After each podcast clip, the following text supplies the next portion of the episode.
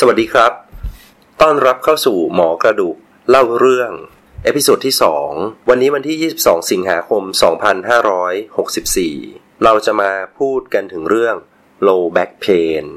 หลักการในการทำพอดแคสต์นี้นะครับ หมอตัดสินใจทำเพราะว่าโรคหลาย ๆ โรคที่เจอบ่อย เป็นปัญหาของคนจำนวนมาก มันเป็นโรคที่หมอเจอทุกวันที่ห้องตรวจ ทั้งที่โรงพยาบาล ห้องตรวจที่ คลินิก อยากจะให้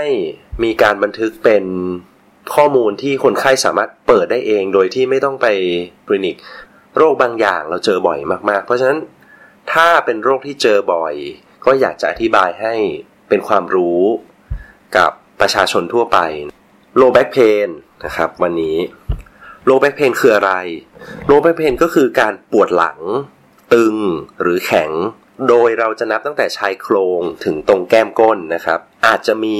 หรือไม่มีการปวดร้าวลงขาก็ได้ สาเหตุของ low back pain เนี่ยมันมีหลายอย่างนะครับ แต่หมอจะพยายามจัดเป็นกลุ่ม เพื่อให้เข้าใจได้ง่าย โดยหลักๆแล้วเนี่ยหมอจะแบ่งเป็น 3 กลุ่มใหญ่ ๆ กลุ่มที่ 1 คือการปวดจากกระดูก กลุ่มที่ 2 คือการปวดจากกล้ามเนื้อ เส้นเอ็น กล้ามเนื้อและเส้นเอ็นต้องบอกว่ามันคือสิ่งที่ต่อเนื่องกัน ให้เรานึกถึงสปริงสองข้างที่มีตะขอนะครับสปริงที่อยู่ตรงกลางเนี่ยคือกล้ามเนื้อกล้ามเนื้อทำงานเหมือนสปริงนะครับหดแล้วก็คลาย ส่วนตะขอสองข้างเนี่ยมันคือเส้นเอ็นเส้นเอ็นที่เอาไว้ยึดกับกระดูกเพราะฉะนั้นเส้นเอ็นและกล้ามเนื้อคือสิ่งที่ต่อเนื่องกัน เพราะฉะนั้นเราจะพิจารณามันอย่างต่อเนื่องกันนะครับ อันที่ 3 ก็คือเส้นประสาท อันนี้เป็นสาเหตุหลักๆ ที่เราสามารถเจอได้ในคนไข้กระดูกและข้อ คนไข้ที่มาพบหมอกระดูก หมอโทปิดิกส์เนี่ยนะครับ ก็จะมีสาเหตุหลักๆ อยู่ 3 ข้อ ทีนี้เนี่ย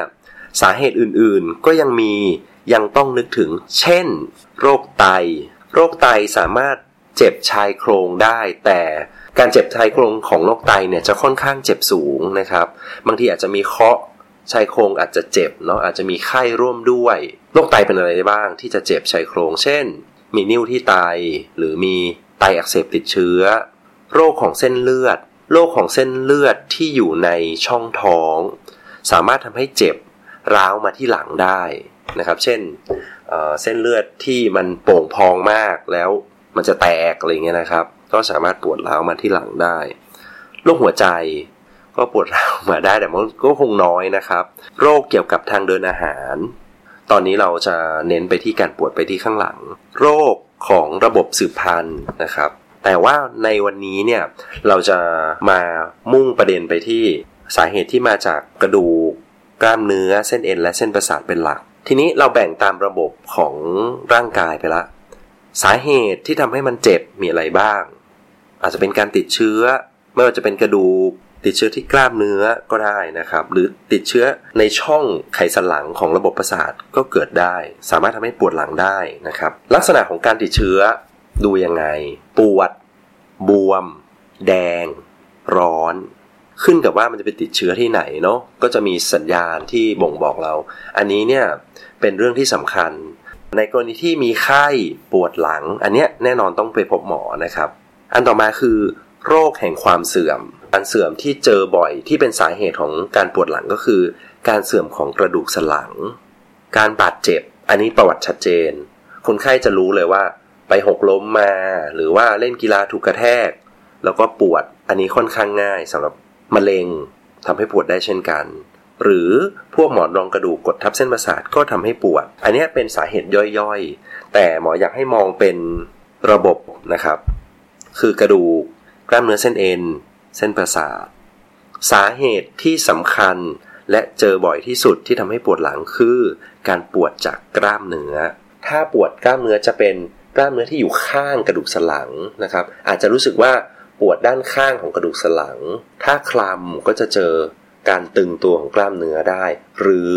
อาจจะปวดข้างในลึกๆ ก็ได้เช่นกัน เพราะว่ากล้ามเนื้อกระดูกสันหลังเนี่ยมันจะมีกล้ามเนื้อมัดนอกกับกล้ามเนื้อมัดในนะครับ เหมือนเวลาเราไปซื้อเนื้อซื้อหมูเนี่ยนะครับ ก็จะมีสันนอกสันใน อันนี้แหละครับคือกล้ามเนื้อข้างกระดูกสันหลัง ลักษณะเด่นของการปวดจากกล้ามเนื้อนะครับ คือมักจะปวดไม่ถึงขา อาจจะปวดหลังปวดเอว ร้าวลงสะโพก อาจจะถึงต้นขานิดหน่อย แต่ส่วนใหญ่จะปวดไม่ถึงน่องอะไรเงี้ยนะครับ ไม่เกินหัวเข่าลงไป บางคนจะมีการสูญเสียความโค้งของกระดูกสันหลัง กระดูกสันหลังเหมือนเสา เป็นเสาที่ใช้กระดูกสันหลังกระดูกสันหลังเนี่ยมันเป็นปล้องๆนะครับเสาแกนกลางของร่างกายคือเหมือนกับเอากระดูกแต่ละชิ้นมาเรียงต่อกันเหมือนเราถังน้ำมาเรียงต่อกันสูงๆเนาะมันสามารถโค้งได้ กระดูกสันหลังเนี่ยมีลักษณะโค้ง ขึ้นกับว่าเป็นกระดูกสันหลังส่วนไหน ส่วนคอก็จะโค้งแบบหนึง่ง ช่วงอกก็จะโค้งอีกแบบหนึง่งแล้วก็ช่วงเอวก็จะโค้งอีกแบบหนึง่งถ้าเกิดการเกร็งตัวของกล้ามเนื้อ จะเกิดภาษาฝรั่งเรียกว่าเป็น loss of lumbar lordosis นะครับ ก็คือความโค้งของกระดูกสันหลังจะหายไป กล้ามเนื้อเกร็งตัว ก็จะดึงให้กระดูกสันหลังตรงมากขึ้น ถ้าปวดจากกระดูกเนี่ย มันจะปวดแบบต้องมีเหตุนะครับ เช่นปโดนกระทบกระแทกมาอุบัติเหตุ หกล้ม ยกเว้น ในคนไข้สูงอายุ อาจจะมีการปวดโดยที่ไม่ต้องมีการบาดเจ็บใด ๆ เลย ก็คือถ้ามีกระดูกพรุน จะเกิดการยุบของกระดูก ซึ่งบางคนปวด บางคนไม่ปวด เรื่องกระดูกพรุนเนี่ยเดี๋ยวเราอาจจะต้องคุยกันใน episode ต่อไปนะครับ เนื่องจากมันเป็นเรื่องละเอียด แล้วก็ต้องอธิบายเยอะเลยก็คงต้องแยกเป็นอีก episode หนึ่งปวดจากกระดูกปวดจากเส้นประสาทปวดจากเส้นประสาทนี่ดูง่ายครับ เส้นประสาทเนี่ย เวลาเราพูดถึงเส้นประสาทเนี่ยเราต้องนึกถึง 3 อย่าง 1. เส้นประสาทนั้นควบคุมการเคลื่อนไหวไหม เรียกว่า motor function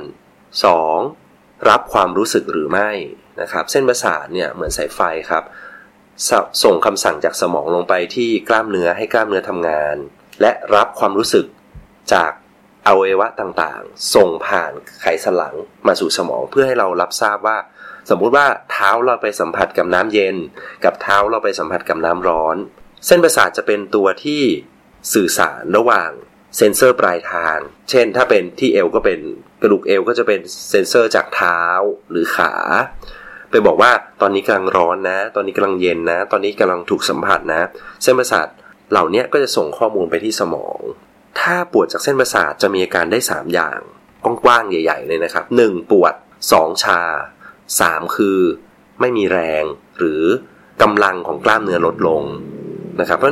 ถ้าเกิดจากเส้นประสาทเนี่ยจะมีลักษณะร่วมกันแบบเนี้ยนะครับอาจจะเกิดอันใดอันหนึ่งหรือว่าเป็นทั้งหมดเลยก็ได้ หรือเป็นบางอันเป็นสองอันก็ได้ เช่น ปวดด้วยชาด้วยก็ได้ หรือ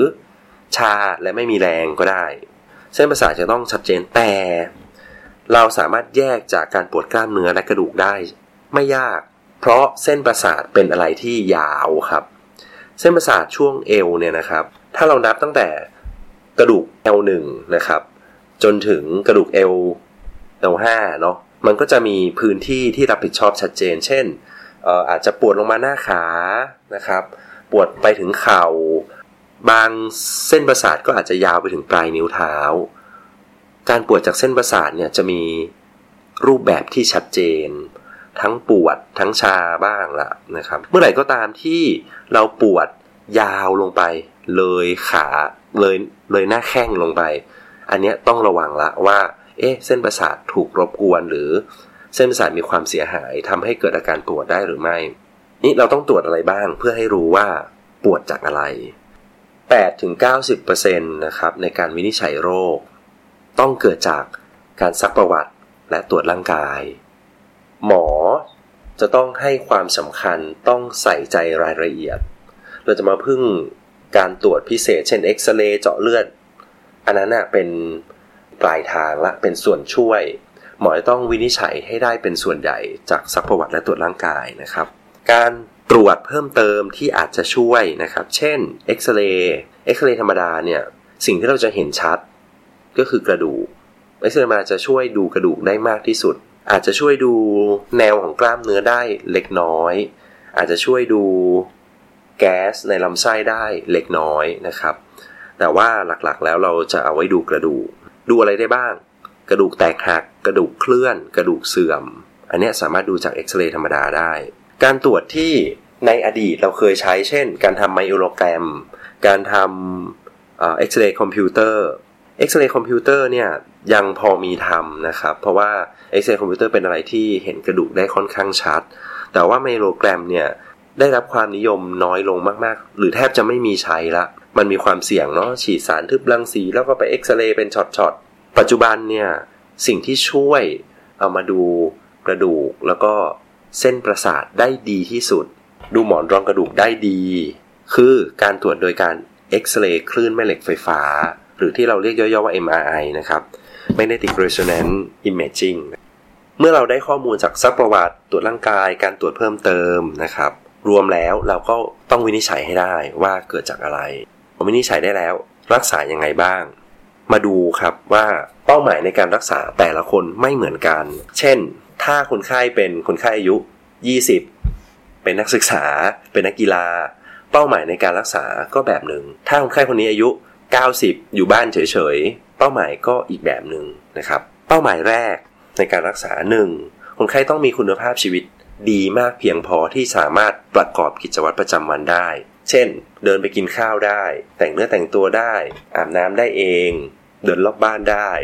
ช่วยเหลือตัวเองได้ แบบนี้อาจจะเป็นเป้าหมายของคนสูงอายุนิดนึงนะครับ ส่วนคนวัยทำงานหรือเด็กวัยรุ่น เราก็จะมีเป้าหมายที่ต่างออกไป คือต้องสามารถ กลับไปสู่การทำงานได้ ต้องสามารถกลับไปใช้ชีวิตได้ในระดับเดิมหรือใกล้เคียงเดิมที่เคยทำได้ การรักษาประกอบด้วยอะไรบ้าง 1. ช่วงแรกที่เจ็บพักครับ ใช้งานให้น้อยลง การใช้งานเนี่ยจะต้องฝึกการใช้งานหลังอย่างถูกต้อง ภาษาอังกฤษเราเราจะเรียกว่าเป็นพวก back education back education คือ การฝึกการใช้งานหลังอย่างถูกต้องเช่น ไม่ก้มยกของ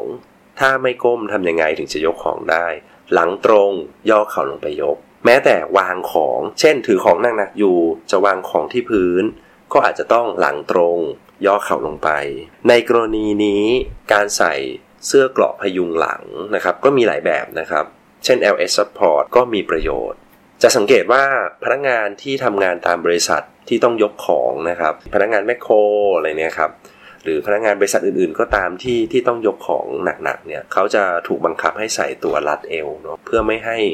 เกิดการเคลื่อนของกระดูกสันหลัง และช่วยพยุงกระดูกสันหลัง และกล้ามเนื้อเวลาเราใช้งาน การใช้ยานะมัลติโมด a ลอนาเจเซียนะครับมัลติโมด a ลอนาเจเซียคืออะไร เราใช้ยาหลายชนิด เพื่อเสริมฤทธิ์กัน และหยุดยานั้นให้เร็วที่สุด ยกตัวอย่างเช่น เราจะใช้ยา 3 ชนิด เพื่อหยุดอาการปวดให้ได้เร็วที่สุด แล้วเราก็หยุดยาเลย หยุดยาให้เร็วที่สุดนะครับ ถามว่าจำเป็นต้องใช้ยาทุกคนไหมคำตอบคือไม่จำเป็น ในบางกรณีปวดไม่เยอะไม่ต้องใช้ยา ใช้การทำกายภาพบำบัดแทน เราจะใช้ยาก็ต่อเมื่อความเจ็บปวดนั้น รบกวน การใช้ชีวิตประจำวัน หรือทำให้รู้สึกใช้ชีวิตลำบากขึ้น ถ้าแบ่งความเจ็บปวดเป็น 10 ระดับ เขาแนะนำว่าเราจะใช้ยาเพื่อลดความเจ็บปวดลงมาถึงระดับประมาณ 3-4สามถึงสี่คืออะไร ก็อาจจะตึงๆ แต่ก็ทำงานได้ จะไม่ค่อยโล่ง แต่ใช้ชีวิตได้ ถ้าได้ระดับนี้เราจะหยุดยาครับ แล้วเราเสริมด้วยการออกกำลังกาย ประครบร้อน การทำกายภาพบำบัด ก็จะมีกายภาพบำบัดในโรงพยาบาล กับการทำกายภาพบำบัดที่ทำเองนะครับ สิ่งที่เราทำได้เองมีอะไรบ้าง 1. การยืดเส้นเอ็น 2. การทำให้กล้ามเนื้อหลังแข็งแรงขึ้นเราอาจจะเรียกว่าเป็นการออกกำลังกายแบบ core stabilizer อะไรอย่างเงี้ยก็ได้นะครับ การออกกำลังกายด้วยการยืดเส้นเอ็น การยืดเส้นเอ็นในผู้ป่วยที่ปวดหลังจากกล้ามเนื้อเนี่ยมีประโยชน์มาก สามารถช่วยลดอาการปวดได้ครับ อันนี้ควรจะต้องทำ หลายหลายการเจ็บหลังที่เกิดจากกล้ามเนื้อ ถ้าใช้ยา ใช้ตัว support LH support แต่ไม่ยืดเส้นเอ็นเนี่ย มีโอกาสล้มเหลวในการรักษาสูงนะครับ ถ้าต้องการลดปวดเนี่ย การทำกายภาพบำบัดที่สามารถทำได้เอง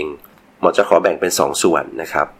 ส่วนแรกคือการยืด การยืดจะช่วยลดปวดได้เยอะ ลดการตึงตัวของกล้ามเนื้อได้เยอะ 2. การสร้างความแข็งแรงของกล้ามเนื้อข้างกระดูกสันหลัง หรือที่เราเรียกว่าเป็น core stabilizer ก็จะช่วยป้องกันการบาดเจ็บในอนาคต เพราะฉะนั้น ปวดหลังอาจจะไม่จำเป็นต้องใช้ยา ปวดหลังอาจจะไม่จำเป็นต้องไปโรงพยาบาลก็ได้ แต่แต่เราต้องรู้ว่าสาเหตุมาจากอะไร และแก้ให้ตรงจุด วันนี้ขอขอบคุณที่เข้ามา